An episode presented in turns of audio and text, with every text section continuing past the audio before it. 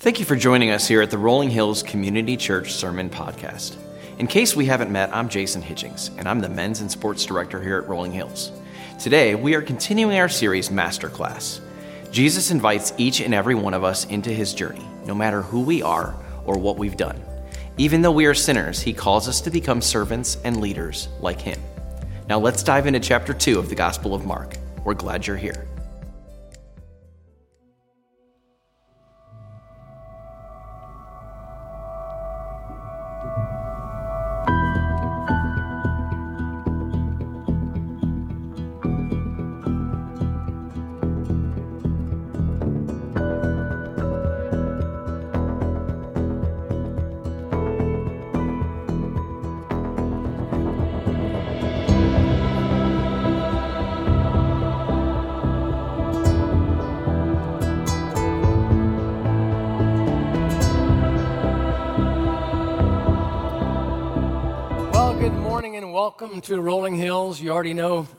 Am, and Jeff has given that introduction. Actually, my daughter Kelly, I'm known as Kelly Minter's father, which is because uh, she's spoken here a number of times. She's a good communicator.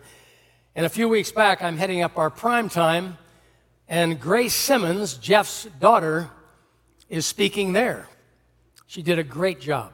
I came into Jeff, put my hand on his shoulder, and said, Your daughter's better than you are. And he said, Looks like you and I have something in common. Don't mess with Jeff. Well, some of you might be watching, some of you might be kind of kicking the tires on Christianity and sort of figuring out what this thing is that we believe. And I'm trusting that today, for those of you that are really looking at this, examining it, whether you're here online, that today would be the day that this would make sense to you.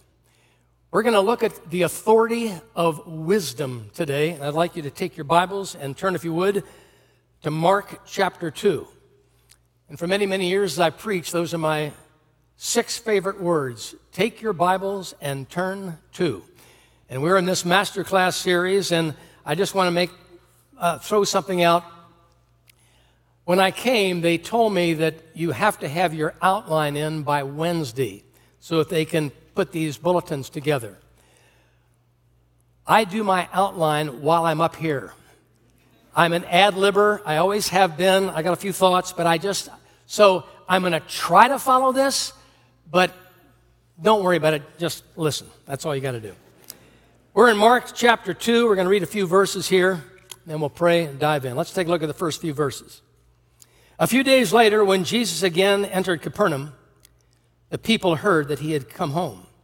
So many gathered that there was no room left, not even outside the door, and he preached the word to them. Some men came, bringing him a paralytic carried in by four men. Since they could not get him, Jesus, before the crowd, they made an opening in the roof that Jesus could have the man lowered in. They dug a hole in the roof, and I often say, put yourself in the picture, step into the story. They lowered the mat, the paralyzed man lying on it. When Jesus saw their faith, he said to the paralytic, Son, your sins are forgiven. Now, some of the teachers of the law were sitting there thinking to themselves, Why does this fellow talk like that? He's blaspheming. Who can forgive sins but God? Immediately, Jesus knew in his spirit that this was what they were thinking in their hearts. And he said to them, Why are you thinking these things? Which is easier to say to a paralytic, Your sins are forgiven, or to say, Get up, take your mat, and walk, that you may know that the Son of Man has authority to forgive sins. Father, open our eyes that we might behold wondrous things out of your law, and we'll thank you in Jesus' name. Amen. It's very hard to take an entire chapter and sort of distill it. I'm sure each campus, they've, approaching this perhaps a little bit differently. There are about five different narratives here. And we're going to look at maybe just a couple briefly. But what I want to examine is the authority and the wisdom with which Jesus spoke. And the question that we have before us can we speak with that same authority? And I'm here to say that yes, we can, certainly to a degree. This is important, certainly to a degree. The big picture here is that there's a man who's a paralytic, and they can't get him in because things were so crowded, and they finally have to cut a hole in the roof and lower him in. And Jesus saw their faith, and he's included in their faith. And he says, Your sins are forgiven. Now, I want to talk a little bit about this subject of authority. There are different types of authority. There's the authority of a coach that can bench you. There's the authority of a policeman that can arrest you. My dad was a three star admiral, he was a vice admiral, and he held a lot of authority in the Navy. And he was superintendent of the Naval Academy. He was also the skipper of the aircraft carrier Intrepid, and some of you may have visited it in New York. I was on it in 1961. We went out, and I, the navigator made a mistake. And I'll never forget, my dad lit into him. He apologized later, but he let him know I'm in charge. You do what I say. That's a different, that's inherent authority within a position. But there's the authority of wisdom. That's a different type of authority. For example, at the end of the Sermon on the Mount, the people would gather and they would say, This man speaks with authority and not like the religious leaders. Or in John 4, the woman at the well, she goes into town and she says, Come and see a man that told me all things I've ever done. Or what manner of man is this that even the wind and the waves obey him? There's lots of statements made like that about Jesus with his authority and his wisdom. People were not attracted to him just because he was healing people. It was his wisdom. It was his wisdom. And so we need to make sure that we understand what we mean by knowledge and wisdom. Knowledge is the accumulation of information. And we have more knowledge than we know what to do with. It's just, we've got it stacked everywhere. We've got it in the overhead compartments, we've got it everywhere. But it doesn't do us any good if it's not married to wisdom. Knowledge made the cell phone. Wisdom tells you how to use it. Wisdom is the proper application of knowledge. And we have to have those two things clear in our minds. Because if you were watching online, you might consider yourself to be an agnostic, an atheist. I call this the ultimate contradiction. How is it that we continue to increase in knowledge, but our problems don't go down? Now, we're increasing in knowledge in medicine. Those things are great, learning how to fix a car better or whatever. We're talking about the human heart, the soul, the problems of the world. There's a big difference. You can't just fix that, all right? So we want to make sure we have an understanding. The world, I believe, is addicted to knowledge and allergic to wisdom. If we can just get more knowledge, if we can just get this faster computer, if we can just do this, we'll fix this. And we're on this treadmill and we're going nowhere exceedingly fast. For a long time, we've been observing this. Knowledge or wisdom doesn't guarantee you won't have any problems in life, it simply guarantees you won't be the cause. All right? And that's how we want to live our lives. Want our lives be people of, of wisdom. So the question here is um, can we step into this story, this narrative, and see some things that Jesus does that we also are capable of doing? Look at verse 2. So many gathered that there was no room, not even outside the door, and he preached the word to them. I'm doing that right now. You can do that. You don't have to be a pastor.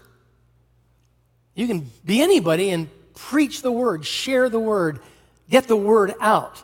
So we can do that. It's right here. This is something that he is doing that we are able to do. Look at verse 5. When Jesus saw their faith, he said to the paralytic, Son, your sins are forgiven. Can you say that to somebody? Can I say that to somebody? Sure. Absolutely.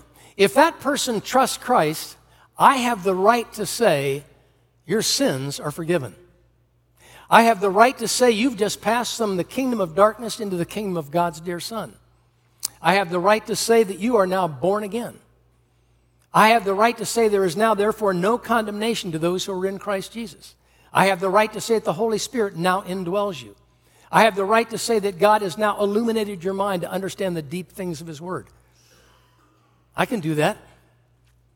Jesus does that, and you and I can do that. Look at verse 8. I find this interesting. Immediately, Jesus knew in his spirit that this was what they were thinking in their hearts. They were thinking this is blasphemy, only God can forgive sins, which is certainly true, which means Jesus is God. There's a lot here, and that's more theology you want to get into, all right? But he knows in his spirit what they were thinking. And then he says to them, and he talks to them, I know what you're thinking. They hadn't said anything, he just knew what they were thinking. Well, that's, that's omniscience. Can I know what you're thinking? Not if you're talking about where you're going to lunch afterwards. Or if you're online, I can't tell you where you live or what you're doing, but I can tell you what you're thinking. Why? Because I've got so much wisdom? No. The Bible has the wisdom. For example, Ecclesiastes 3:11 says, "Eternity is written in the hearts of men." So if you're an agnostic, an atheist, no matter who you are, I already know that eternity is troubling you. I, I know you know you're eternal. I know this. I know from Romans chapter 1 that if you don't like that troubling, you will take that truth that you know to be true and you will suppress it. You will push it away because you want to be wise in your own eyes. It might offend, but it's still the truth. I also know that you have a conscience because Romans 2 says your conscience either accuses or excuses you. I also know that the law, the moral code of God, is written in the hearts of all people. I also know, according to the Gospel of John, that the Holy Spirit convicts the world of sin, righteousness, and judgment. I also know that according to Mark chapter 7, that Jesus says it's not what goes into man that defiles him, it's what comes out of the man that defiles him. And then he gives this whole list of all the junk that is in our hearts. And when you read it, you want to think, oh, he's talking about Putin or Hitler. For all have sinned and fallen short of the glory of God. So you see, we have vast amount of wisdom. We weren't born with it. It's in here. It's in this book. It's what this book says. And these are why Jesus is able to say the things that he says and then puts them in this particular narrative, in this particular story line. So over and over again, we see that there is an authority in wisdom. When wisdom comes to the table, it's in charge. I've been in too many meetings. I've been to so many meetings, church meetings, and so on, that we're all talking and talking and talking, And there's always the wise person that just remains silent at the very end, summarizes everything. All of a sudden you go, why didn't you say something at the beginning? We could have cut this meeting in half. Uh, and you know that. And that doesn't mean that people in the world outside of Christ don't have a type of wisdom. They do. They've learned through life and experiences and so on. But there's a certain type of eternal wisdom. There's a certain type of, of biblical wisdom that gives us an understanding of what life looks like from a biblical perspective from a biblical perspective. There is something else. Just the sheer observation, the sheer observation of what is taking place in life that tells us about this message of wisdom. 5,000 years of recorded human history. And we're no better off than where we were 5,000 years ago better technology, better this, better that. But there's no real change. There's still wars and rumors of wars. There's still trouble in, in all types of places. Because the human heart, it's not a genetic issue. You can't fix it. You can't go in there and change the genetic structure. It's a soulish thing, it's an eternal thing. And so, trying to fix the human heart without the wisdom of the gospel. Wisdom, knowledge without wisdom is a blank check. You can't cash it. It doesn't do anything. That's why you and I are able to look at life through the lens of this book and see what is going on. I've often told our people, and I will tell you, might offend you a little bit, no cards and letters, thank you. According to Scripture, we're the problem. People. We're the problem. And when the problem tries to solve the problem, that's a problem. And that's why you see the mess the Democrats, the Republicans, everybody yelling at one another all, all over the place. There's no wisdom. People just bring information and knowledge and data to the, to the, to the table, but they don't, they don't bring wisdom to the table.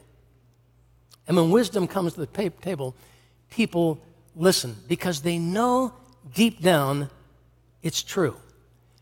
Almost every single commencement exercise, college, high school, graduation, whatever it happens to be, almost all of them, the message is the same. And it's either given by a politician, an athlete, or a movie star. That's who you invite in. I'm not here to say anything negative about any one of them. I'm just here to say, and here's how the message goes You're the generation that's going to change the world. What the mind can conceive, you can achieve. They graduate and can't change a diaper. So much as a car tire. Why? Because that's we're not going to change the world. You can't change the world by knowledge. You can't change the world by gray matter. The world will be changed by wisdom. The wisdom of the gospel the wisdom of, of, of, of Christ's truth that are borne out in these particular sections here. So, as we continue to look at this, you will see that Jesus calls Levi. Look at, look at, look at this. Verse 13. Once again, Jesus went out beside the, the lake. A large crowd came to him, and he began to teach them. As he walked along, he saw Levi, the son of Alphaeus, this is Matthew, sitting at the tax collector's booth. Follow me, Jesus told him. Levi got up and followed him. How do you tell somebody to just follow you? What was it in Jesus' life? What was it that Levi could see? Why did others drop their nets and follow him? Are we following him? What does it mean to follow him? There was a little bracelet that came out a number of years ago, uh, WWJD, and used to say, What would Jesus do? And I think sometimes when we look at that, we'll say, well, if I'm going to follow him, I need to do what Jesus would do. Can you heal a paralytic? Can you calm a storm? I can't. So we get in trouble. I'm not down on the bracelets, it's kind of cute, but I think it ought to say this What does Jesus think of what I'm doing? Because I can't do what Jesus did, but what does Jesus think of what I'm doing? Am I following him with the wisdom that he has given me in his word? Now, right now, we are using technology. There's cameras and lights and stuff everywhere, and it's being used in a wise way, all right? But when you think of technology and you think of all that, is, that, that it can be used for, you know, it can be used for good and it can be used for things that are not so good. So when I think of technology, there's the knowledge. It's not called tech wisdomry, it's called technology. I can't help but to think of, of this as sort of a little bit of an, of an example. Try to imagine a man goes down to catch a stagecoach a couple hundred years ago and he just misses it. And he says to the ticket agent, When's the next one? The guy says, uh, Two weeks. He goes, Two weeks? He goes, blistering mad and storms home. But thank goodness for technology. His son goes down to catch a train, and he just misses it. When's the next one? Two days. Two days? You got to be kidding me. Storms off. But thank goodness for technology. His son, son goes down to catch a plane. He just misses it. When's the next one? Two hours. Two hours, man, I got to be in LA. Storms off to the Starbucks, puts his noise Bose canceling headset on there and, and plugs into his computer and sips his cafe latte, seething the entire time while he's watching a movie. But thank goodness for technology. His son works out of his house, just rolls out of bed. turns on his computer. Approximately two minutes for download. What? Wants to put his fist through the screen.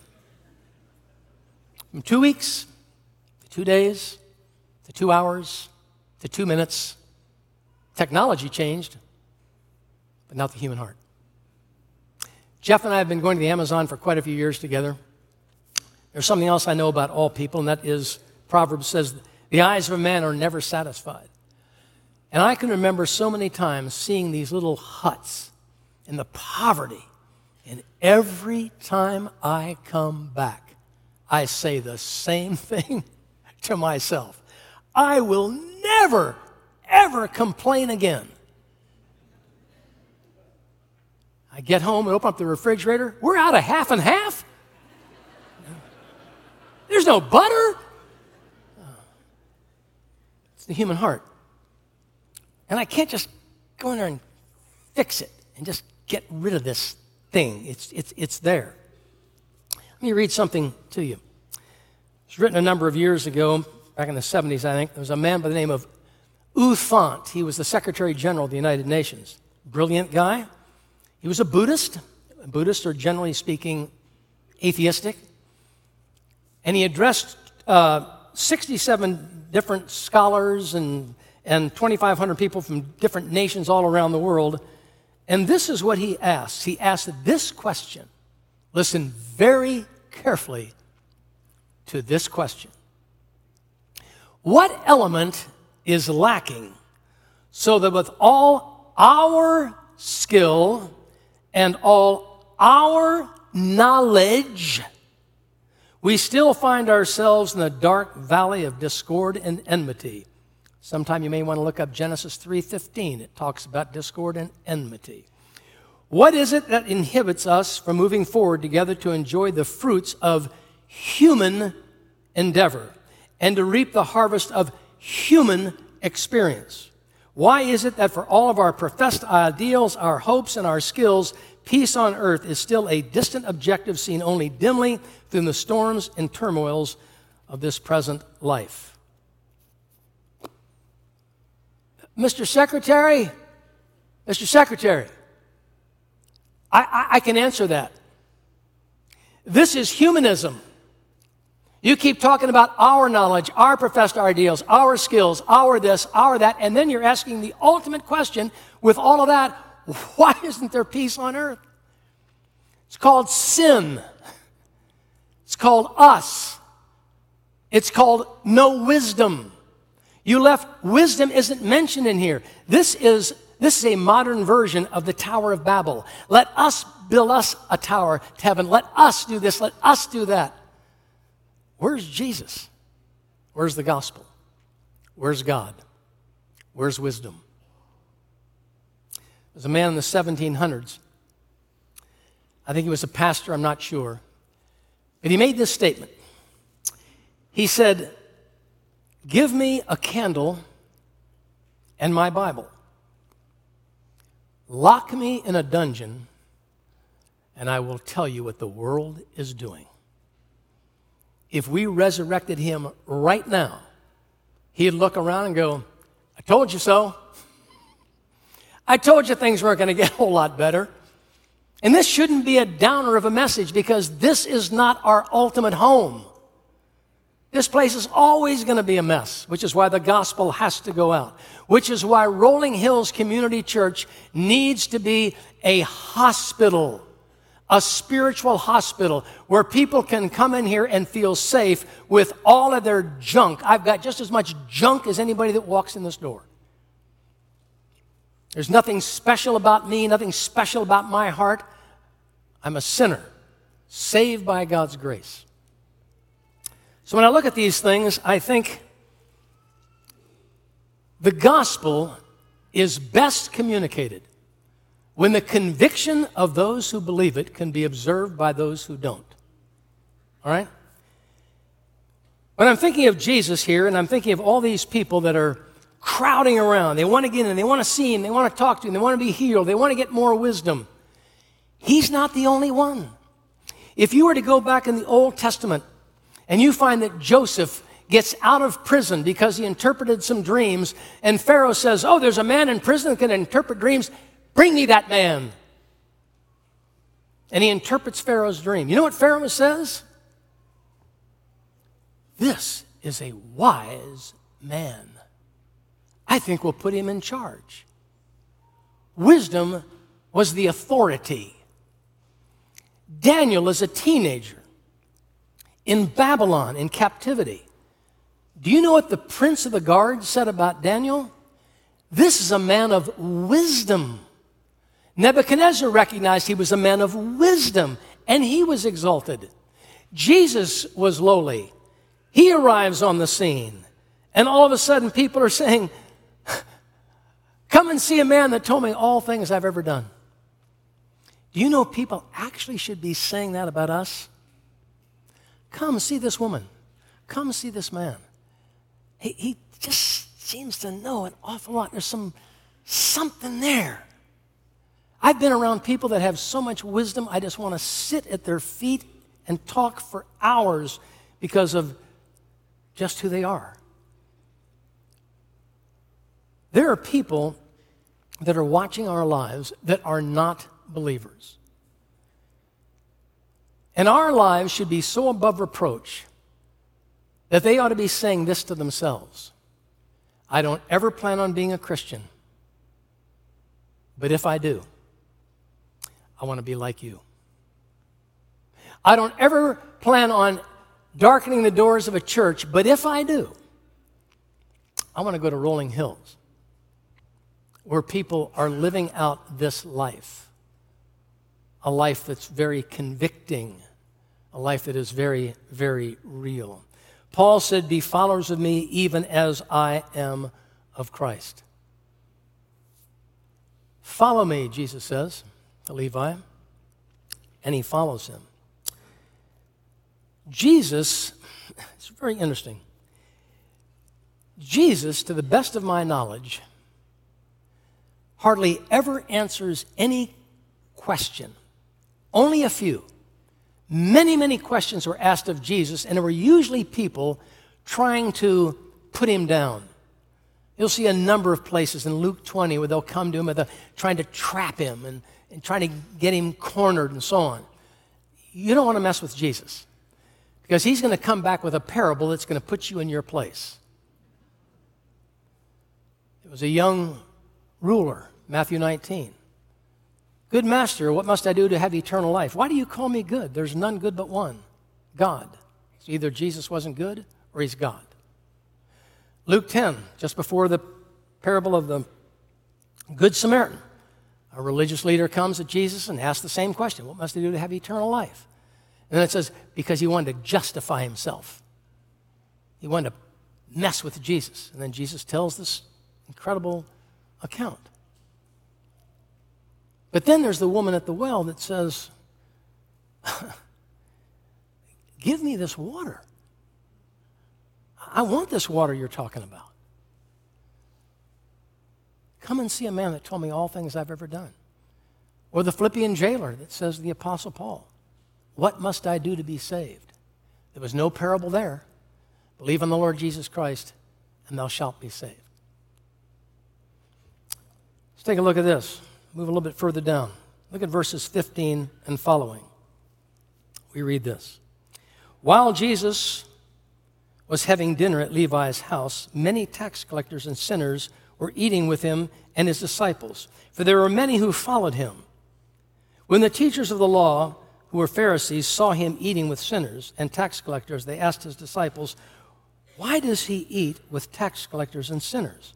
On hearing this, Jesus said to them, It is not the healthy who need a doctor, but the sick. I have not come to call the righteous, but sinners. Literally, sinners to repentance. Hmm. Can we do that? Can we call people and say, I, I want you to come and meet my Jesus? We can do a lot of things that Jesus did here. We can preach, we can say somebody's sins are forgiven, we know what people are thinking, we can say, Follow me as I am following Christ. we can say, He didn't come to save righteous people. And the problem is, built within the human makeup is, we think we're naturally really good people. And in some respects, in comparison with other people, we are. But Scripture says, ah, we've got shame and guilt and anger and bitterness and lust and greed and everything else that's going on in our hearts, and we can't fix it. And so the good news of the gospel comes along and deals with that. And we can share that. We have the same gospel, we have the same opportunity that, that Jesus presents. And so when I look at this, I'm thinking you could look at this message and say, boy, it's kind of a downer to think that we're never going to fix this world. Let me remind you that in the book of Hebrews, the 11th chapter, it's the great chapter on faith. And the beauty of that chapter is this. Somewhere around verse 13, it says something like this. After it's listed all these different great people of faith. Abraham was looking for a city that has foundation, whose builder and maker is God. Then it goes on and it says, These all died in faith, not having received the promises, but having seen them afar off, and were persuaded that they were strangers and sojourners and pilgrims in this world. Our hope is not in this world. God's coming back to redeem this world. We will live in this world, on this planet, this very planet. But there won't be any more sin. There won't be any more disease. There won't be any more turmoil. God will fix it. Probably not the best word. He'll redeem it. He'll purchase it out from under the slave market of all of its knowledge and its professed ideals. And he'll answer U Thant's question. Why? Why can't we get this thing right? We're speaking about wisdom and the difference between that and knowledge. Accumulation of information, proper application of all that information. All right? But as you get to the New Testament, the Apostle Paul is the one that really dives in deeply in explaining the human condition and the human heart. And Paul says in 2 Timothy, the scriptures were written to make you wise unto salvation. There's the ultimate wisdom. Are you wise unto salvation? Do you know that you have eternal life? These things have I written unto you that you might know that you have eternal life, First John tells us. Do you know that you have eternal life? Do you that are watching online know you have eternal life? Well, I, am pretty sure. Uh-uh. He that believeth in me has everlasting life. It doesn't say he that believeth in me is pretty sure he has everlasting life. Do you have everlasting life? Oh, I think so. Let's go over it again. He that believeth in me thinks that he has. No. Do you have everlasting life? Well, I'm a good person. Let's go over it again. He that believeth in me has everlasting life, because there's none good, no, not one. None. Not me, not you, not Mother Teresa, not the Pope, not Billy Graham. None. All in the same boat. And Paul goes out of his way to say what salvation is and what it isn't. For by grace are you saved through faith, and that not of yourselves. It's a gift of God, not of works, lest any man should boast. But to him who worketh not, but believes on him who justifies the ungodly, his faith is counted for righteousness. Not by mercies that we have done, but not, not by good works which we have done, but according to his mercy he has saved us. It's hard to break that barrier of thinking that, that I deserve it. And it's, it's also so painful to go to bed every night with eternity in your heart all throughout life. It's there. And it's, it's, it's like a rock in the shoe. And it's, it's, how can I get this thing out of my shoe?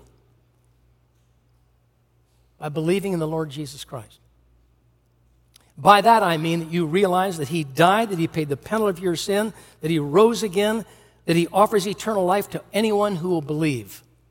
And believing is recognizing the fact that He kept salvation, He kept the law for you, He earned your salvation. He kept the law perfectly because the, law demands that we keep it perfectly. We offend at any one point and we can't possibly enter into his kingdom.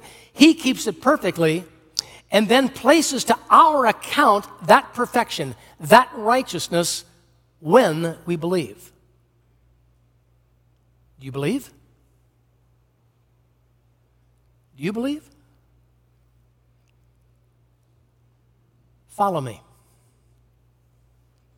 Bible says today is the day of salvation. So let's end on a very joyful, thrilling note to know that this life is short Eternity is long. Invest heavily in the latter. Let's pray. Should there be one, a hundred, fifty, five, ten that have never come to the Lord Jesus Christ, today is the day of salvation. Would you believe in your heart that Jesus Christ died and paid the penalty? The wages of sin is death and offers you eternal life as a gift. At the moment that you profess Christ, that you believe that, that you repent, that you change your mind towards thinking that you can earn it and trust in Him and Him alone, the Bible says you'll pass from death unto life. You'll be taken out of the kingdom of darkness and placed into the kingdom of God's dear Son. Get it settled today. Now, Father, I pray that you would dismiss us with your grace. Give us a day to honor and glorify you. We'll thank you in Jesus' name. Amen. Thank you for checking out our Rolling Hills Sermon Podcast, part of the Rolling Hills Podcast Network. If you enjoyed this sermon, make sure to share it with loved ones and subscribe so you can tune in each time we release a new sermon. Don't forget to check out our other awesome content, like the Making History Parenting Podcast, Men's Leadership Network, and the RH Women's As You Go podcast. If you're interested in learning more about Rolling Hills, go ahead and download our app, follow us on social media, or visit our website at rollinghills.church. We'll see you next time.